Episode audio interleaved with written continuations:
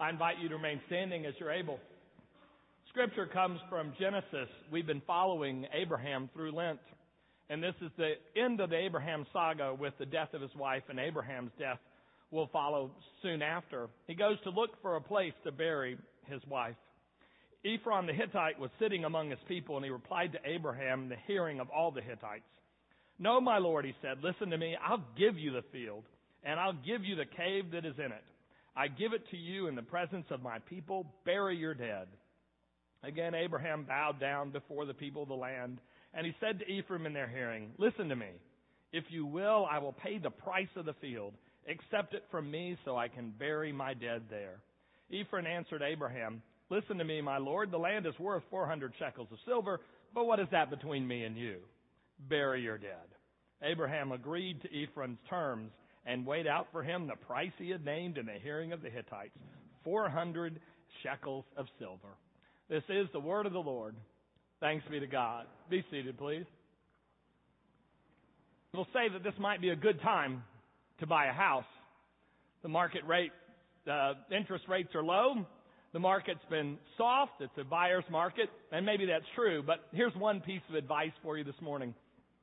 When you go to negotiate that house, don't take Abraham with you. He's a terrible negotiator. This is what we find in the story today. Abraham's wife has died, and though Abraham is wealthy, he's still a nomad. He, he owns no land. He travels with great flocks and herds and tents and uh, servants. He has everything, but no land. So he needs a place to bury his wife. He finds a field with a cave in it owned by the Hittites, and they say, Abraham, you're so famous, and we know you so well. Let us give you this field. And he says, no, I want to pay it from, uh, for it. And so Ephron says, basically, well, it's worth about 400 shekels, but what's that between friends? Naming his price. And Abraham counts it out. 400 shekels. The, fur, the full price of the land. What had been offered for free, he pays for in full. Now, I just wonder what happened when he had to get home to answer to his wife. Well, I'll tell you what happened because he was buying the, the cave for her because she was already dead, he didn't have to answer to her. Now, my wife had to answer to me. One night I was up here uh, when we bought our last house for a board meeting at church. Went on um, about an hour, and then I stayed after and talked with people. And when I got home, I found that my wife has concluded over the phone negotiations for the price that we'll pay for the house, leaving, in my estimation, a couple thousand dollars still on the table. Imagine if you had left the entire price still on the table. Abraham's a lousy negotiator. And so that just raises a, a, question for me. What's going on here? Why is it that Abraham wants to pay for what he can have for free? Why can't he negotiate this? And my first thought is, well, Abraham is desperate to have this land. You see, Abraham is very wealthy. God has promised him heirs, and now we find out he has a child, Isaac. God has promised him abundance, and he's got flocks and herds and servants. He's got soldiers. He has fame. But God has also promised him land in the promised land, and he has none. And this would give him that for which he has waited his whole life, not just a, t- a child, but land for that child. So he's desperate. And I don't know about you, but I find it difficult to negotiate when I really want something or people in my family want something really badly. I don't know if you've had this experience, but you go with your spouse and your children into the car dealer and before you go through the door you say, now don't act like you like anything. And of course they go to it and just say, oh this is perfect! And put their hands on it. And there goes the negotiation. My sons are both hopefully, uh, this year heading into the world of the employed. And I want to say to them, don't tell them you don't have any other offers. You can't negotiate out of desperation. Maybe that's what's going on here. Or maybe it's something else. Maybe because the land has been promised to Abraham by God, he's not going to try to do what God wants on the cheap. He's not going to undervalue what God has promised or given. And this is interesting to me because last week we talked about Mount Moriah, where the temple was built and where the Dome of the Rock now stands and where Abraham had taken Isaac. Some years, about a thousand after Isaac and Abraham had gone up that hill, David goes up that hill and it's owned by some people in Jerusalem called the Jebusites.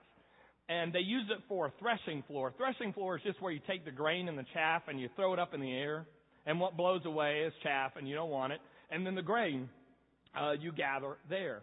And he thinks it's a perfect site for for a place to worship God and build an altar to God. And so he talks to the guy who owns the threshing floor, and the guy says, "Oh, to honor your God, I'll give it to you for free." And David said, "I won't take it for free. I'm not going to build something for God that costs me nothing." And that's how the land that later becomes a part of the temple is acquired. And it's acquired at a price. Now, let me tell you why I'm sharing this this morning on Easter. And that is because when I look at Abraham's life, I see a dim reflection of my own life. A person who has many things. I have heirs. I have three of them. I have a little bit of land and some possessions. But there's, there are times in my life when I feel like there's still something out there that would make me complete. Have you ever had that experience? Even in the high moments of your life, and it's really exciting, things are going well, but it quiets down for a moment, and you start to think, is that all there is? Is this as good as, as life will ever get for me? And you get the sense that beyond the acquisitions and beyond the triumphs and, and beyond the celebrations, there's something else, and it's just outside your grasp. There's a, a famous female author who now has penned four bestsellers. After her third bestseller, an interviewer asked her this. They said, What do you wish you would have known before you started writing and got famous? And she said, That's easy. I wish someone would have told me that when I got to the top of the mountain, there would be nothing there. Have you ever felt that way? that maybe there's something just beyond our grasp that would make our experience complete. Well, what could that be? I'd like to name a strong possibility for you this morning. This is what Solomon says in Ecclesiastes God has placed eternity in our hearts. God has placed a longing for an eternal home, a place of peace continually, and joy, and hair, and vocal cords and, and all those things. God has placed that for us just currently out of our reach. C.S. Lewis put it this way. He said, I find that for most of the, all the desires I have on earth, for which I, I have an appetite, that there's something on earth that can fulfill them some, somewhere. And so I'm lonely, and that must indicate that there are friends someplace. I'm hungry, and that must indicate the reality of food. He said, and then when I find that there are things that I can't satisfy anywhere in my life, that it must be pointing me beyond this earth to something else where those longings can be satisfied. I want to name that for you. I want to name that eternity and heaven.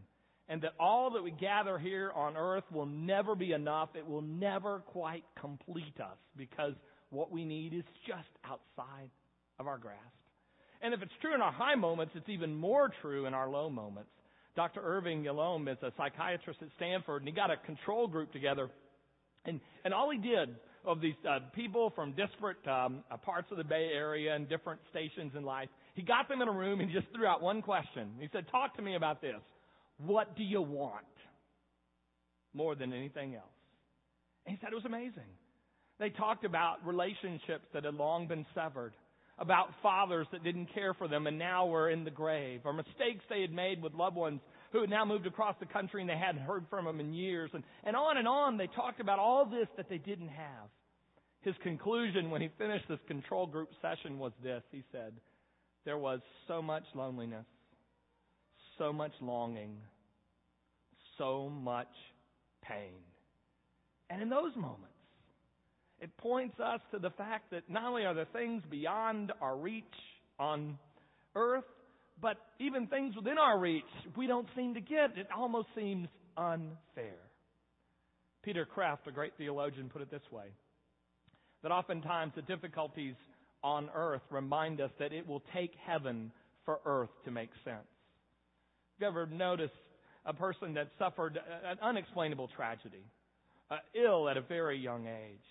Uh, disappointment they, they didn't deserve in, in some way. And spouse walked off and left them. There's no explanation.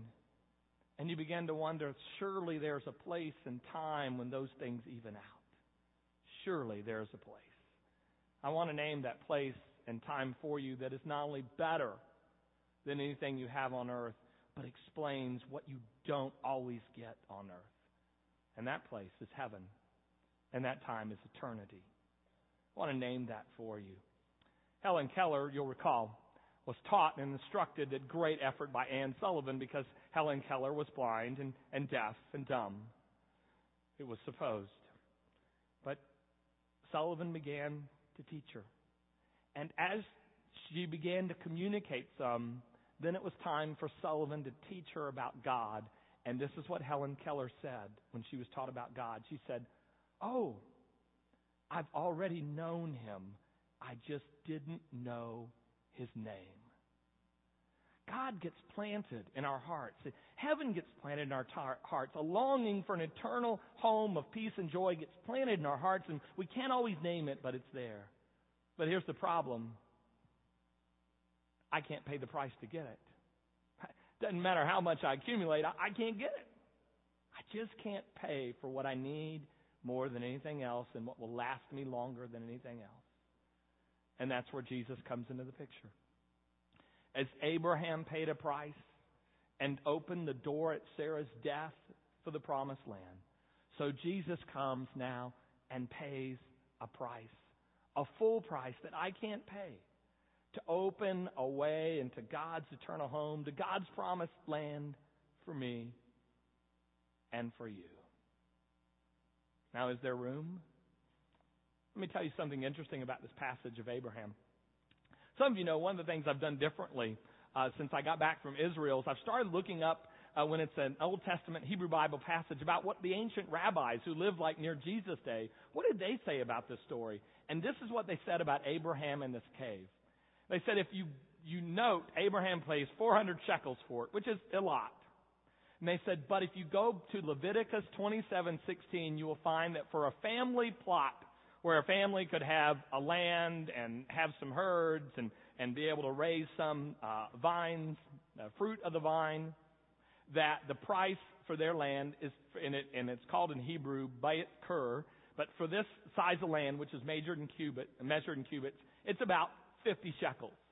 So what the rabbis concluded, since there wasn't a Fed at that time, they assumed that, that the rates were pretty constant from Genesis to Leviticus. They figured that the amount of land that Abraham has purchased is eight times what's in Genesis 27:16. And so they did the math, and this is fascinating. They found they just, they allocated personal space for for uh, each Jew at about 20 inches. You know, that's about as bad as the AT&T Center. But here's the deal. You'll recall in the Middle East, they don't, they don't have a concept of personal space. They're in your space all the time. And so in cubits, it's about like this. And they did the math on this plot of land, and this is what they found. That you could stand in the land that Abraham bought from Ephron, you could stand shoulder to shoulder 600,000 men.